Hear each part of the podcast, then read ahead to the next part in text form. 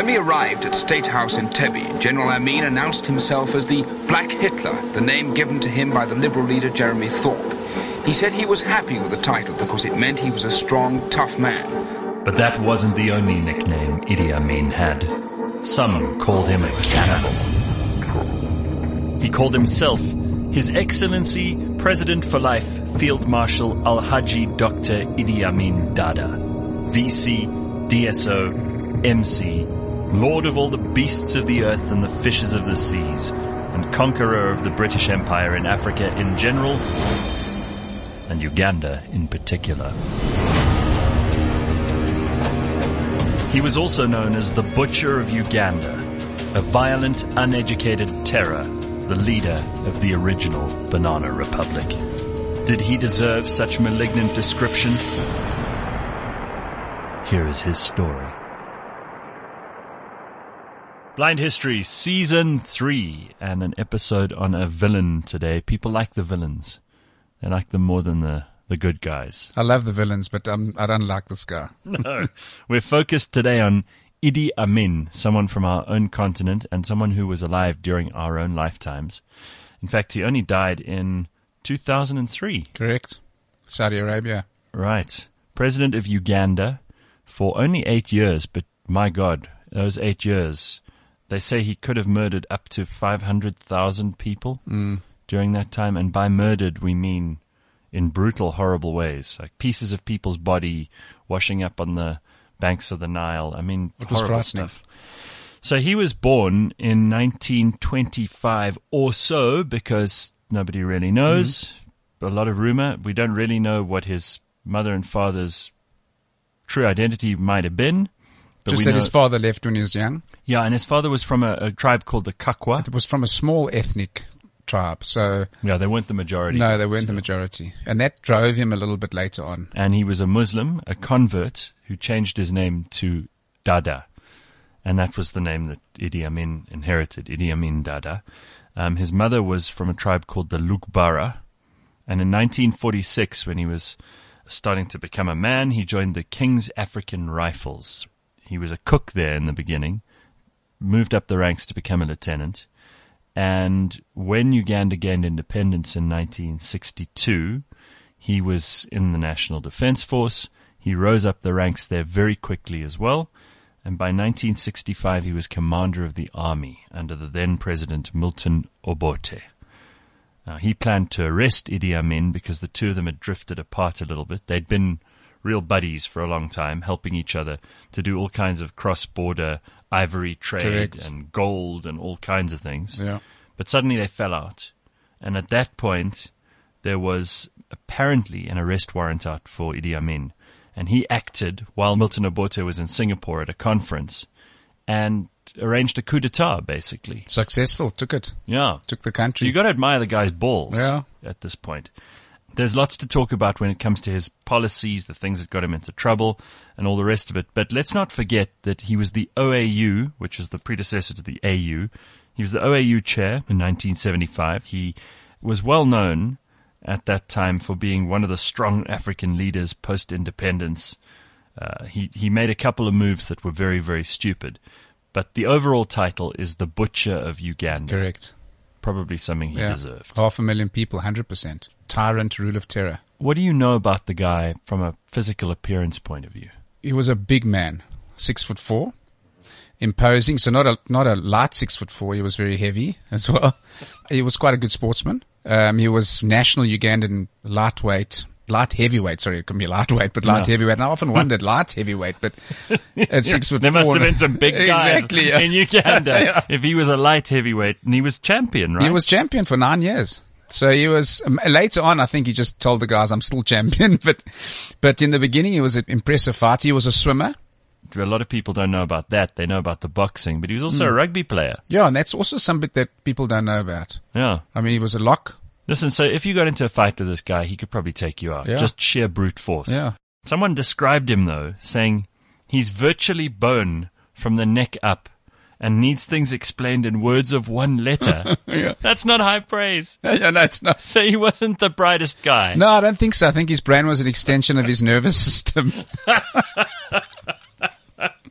They were all just scared of him. They were shit scared of him. I think that was the thing. Well, there was reason to be scared of the guy. Yeah. Not only his imposing physical size, but we also know that he was not, apart from his lack of general intelligence, he was not a nice person. No. Like he was vindictive and cruel and quite barbarian in the way that he, he ruled over mm. Uganda for those eight years. I mentioned the bodies that were dumped into the Nile, but there are stories about how he had a, a fridge in his house with the heads of some of his enemies and one of his ex-wives in it. A fridge Jeez. with heads in it. Oh, that's frightening. He'd invite guests round and he'd show them just so that they'd behave themselves Scary. and know that a coup was not a good idea against Yeah. him. He started killing journalists, Yeah. politicians. It was just frightening what he did. They saw signs of it when he was in the African Rifles, and that was a British colony at the time, Yeah. prior to the independence. And he was brutal in interrogation. He would cut the ear off. And then while the guy's bleeding with the ear, and I say, oh, are you going to talk now? And then he would cut a finger off, and it was frightening My God. what he did. He was really, it was just scary. And that was before he started getting close to Obote, and it was earlier on in his career he started showing this. He had a fourth grade English education, which is not great. No. I mean, like he'd spent four years at school and decided it wasn't for him. or maybe his teachers decided that. And if you listen to clips, because you can find the nice thing about living history mm. now is that we have archival footage of him making speeches, going on the mm. radio. The big thing here is, is charismatic, very charismatic, like a cult. They were drawn to him. And in the beginning of his presidency, just after the coup, he, he actually did a lot of good by freeing uh, political prisoners. Yeah. But that didn't take long until he started just going psychotic. Well, he also changed allegiance because the Israelis who'd been giving him weapons up to a certain time suddenly stopped, and then he became a vicious anti-Israel, uh, anti-Jewish campaigner. He That's joined with some pretty awful people. He sided with the Soviet Union, Mobutu Sese Seko, East Germany, the Saudis, basically anyone who would give him stuff to be on their side. And it was part of that hijacking of Well, the French airliner. I mean, that's a great story because it's quite a famous story. It's been made into a movie and all the rest of it. And what happened was that, as I remember, the plane, which was an Air France liner that was going from Tel Aviv to Paris, was hijacked and they rerouted to Uganda because he said, you hijackers can come here. Mm, exactly. They landed at Entebbe Air Force Base, and that was proclaimed some kind of great victory for the PLO, who were the main hijackers there, the Palestinian Liberation Organization. However, the Israelis were taking no shit, uh, filled up five or four cargo planes, came into Entebbe. It took them less than a day to rescue all but one of the hostages. Funnily enough, the commander of that mission was the older brother of the current Israeli president, Benjamin Netanyahu. Really? Yeah, prime that. minister. Yeah. Yeah.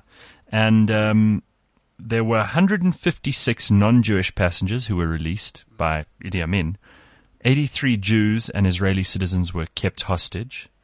And there were 20 others who refused to go, even though they weren't Israeli or Jewish. They wanted to stay with the rest of them in solidarity, including the crew and the captain. And there was one woman who wasn't rescued. And when this whole thing happened, it was very embarrassing for Idi Amin because it took less than a day for the hmm. Israelis to It made, made him look absolutely stupid. and he was furious. So he took it out on all of his Ugandan people, and he found this one old woman and had her shot as well. Yeah. The one hostage who She was in hospital. And nervous. they went and dragged her out of the hospital and shot her. Yeah. Plus all of his, whoever was in charge of any part of the operation that got taken out by the Israelis, he killed all of them.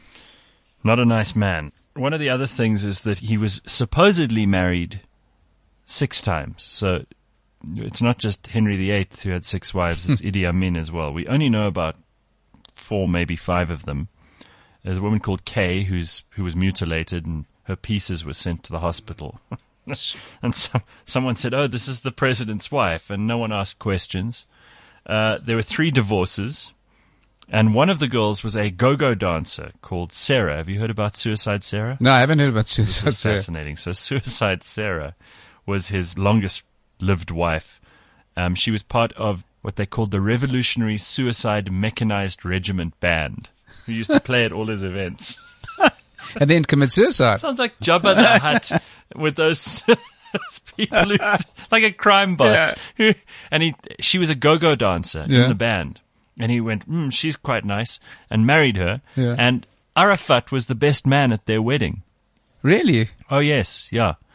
She, after he escaped to Saudi Arabia, lived with him for a little while and then went to England and she died in 2015. Sure. She had a hairdressing salon in Tottenham. Brilliant. But that's Suicide Sarah. Sarah. Suicide Sarah. Now he's reputed to have had between 32 and 54 children. Yeah, I'm not surprised. But again, we don't know exactly Hmm. how many. But one of his stupid moves was to get rid One. of the Asians. Well, it was a very bad move because what happened was he decided that all of these people who were mostly uh, from India, but a generation ago. Yeah. had opened up shops. They were very industrious people, about 80,000 of them. Well, he said, tomorrow you're all out. Yeah. And they had a day or two to get out. To they out of the abandoned their shops. And then he gave all their businesses to his own supporters Mm. and basically whoever could run the fastest to take occupation of the shop. Of course, very few of these survived because Yeah. the entire economy collapsed. Well, there. yeah, and that was one of the chief reasons why it collapsed. Absolutely. Um, and there's still people all over Britain who are the refugees, effectively, of Idi Amin's purge of, Yeah. of, of Reign of terror. Horrible. He and then called- homosexuals, he, he, Oh, yeah, they- anybody that was known for that, they'd they be were not good. And uh, his successor, who wears a funny hat, Yoweri Museveni, Yes. he ended up being um, just as, as homophobic in the next generation. So it's something that Uganda is well known for. Yeah. Don't go there and be gay. Yeah. Not good. Um, there are stories that he was a cannibal. And when he was asked if he was a cannibal, he liked to play up these stories because it made people fearful of him. He didn't mind being misrepresented slightly in the press. And he said, no, no, I'm not a cannibal. Human flesh is too salty. That's scary. Yeah. I wouldn't be surprised. Because there was not. cannibalism. You know, in his tribe, there was cannibalism. Oh, yes. Yeah, where he grew up. Yeah. And he, he did uh, supposedly eat the liver of his archbishop. Sure. This is really, I mean, Very, un- very unpleasant man. you know, I've, no, this has put me off. oh, you liked him before? no, no, no. I, I never left old Diddy.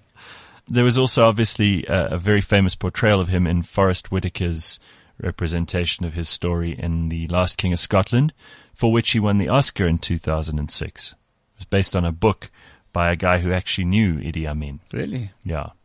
So they hinted a lot of this cannibalism and hmm. heads in the fridge and all the rest of it there too. But ultimately he ended up in Saudi Arabia in exile, voluntary Yeah. exile in this case. But he went via Libya with no surprises there. no, because Gaddafi was also his chum. Yeah. And do you know who who looked after him in Saudi Arabia? The Saudi royal family paid him a nice stipend just to not be political. They gave him sanctuary there, and they put him on the top two floors of the Novotel hmm. Hotel in Jeddah, where he lived until he died. It's incredible. Ordering killing of 500,000 people. And he got away with it. And he got away with it and he died peacefully in Saudi. well, he, well, I don't know about. He had kidney failure. He was enormously fat towards the end, Yeah. and he he would just eat tons and tons of oranges. That's, this is what he yeah. just oranges, oranges, oranges, and getting bigger and bigger the whole time. And then it just exploded. But the, the interesting thing is normally with the ex-wife, you don't want to have her around, but he kept her in his fridge. I mean, for a long time. I would have, I would, question his Quite something. sanity. Yeah. So there's the story of Idi Amin.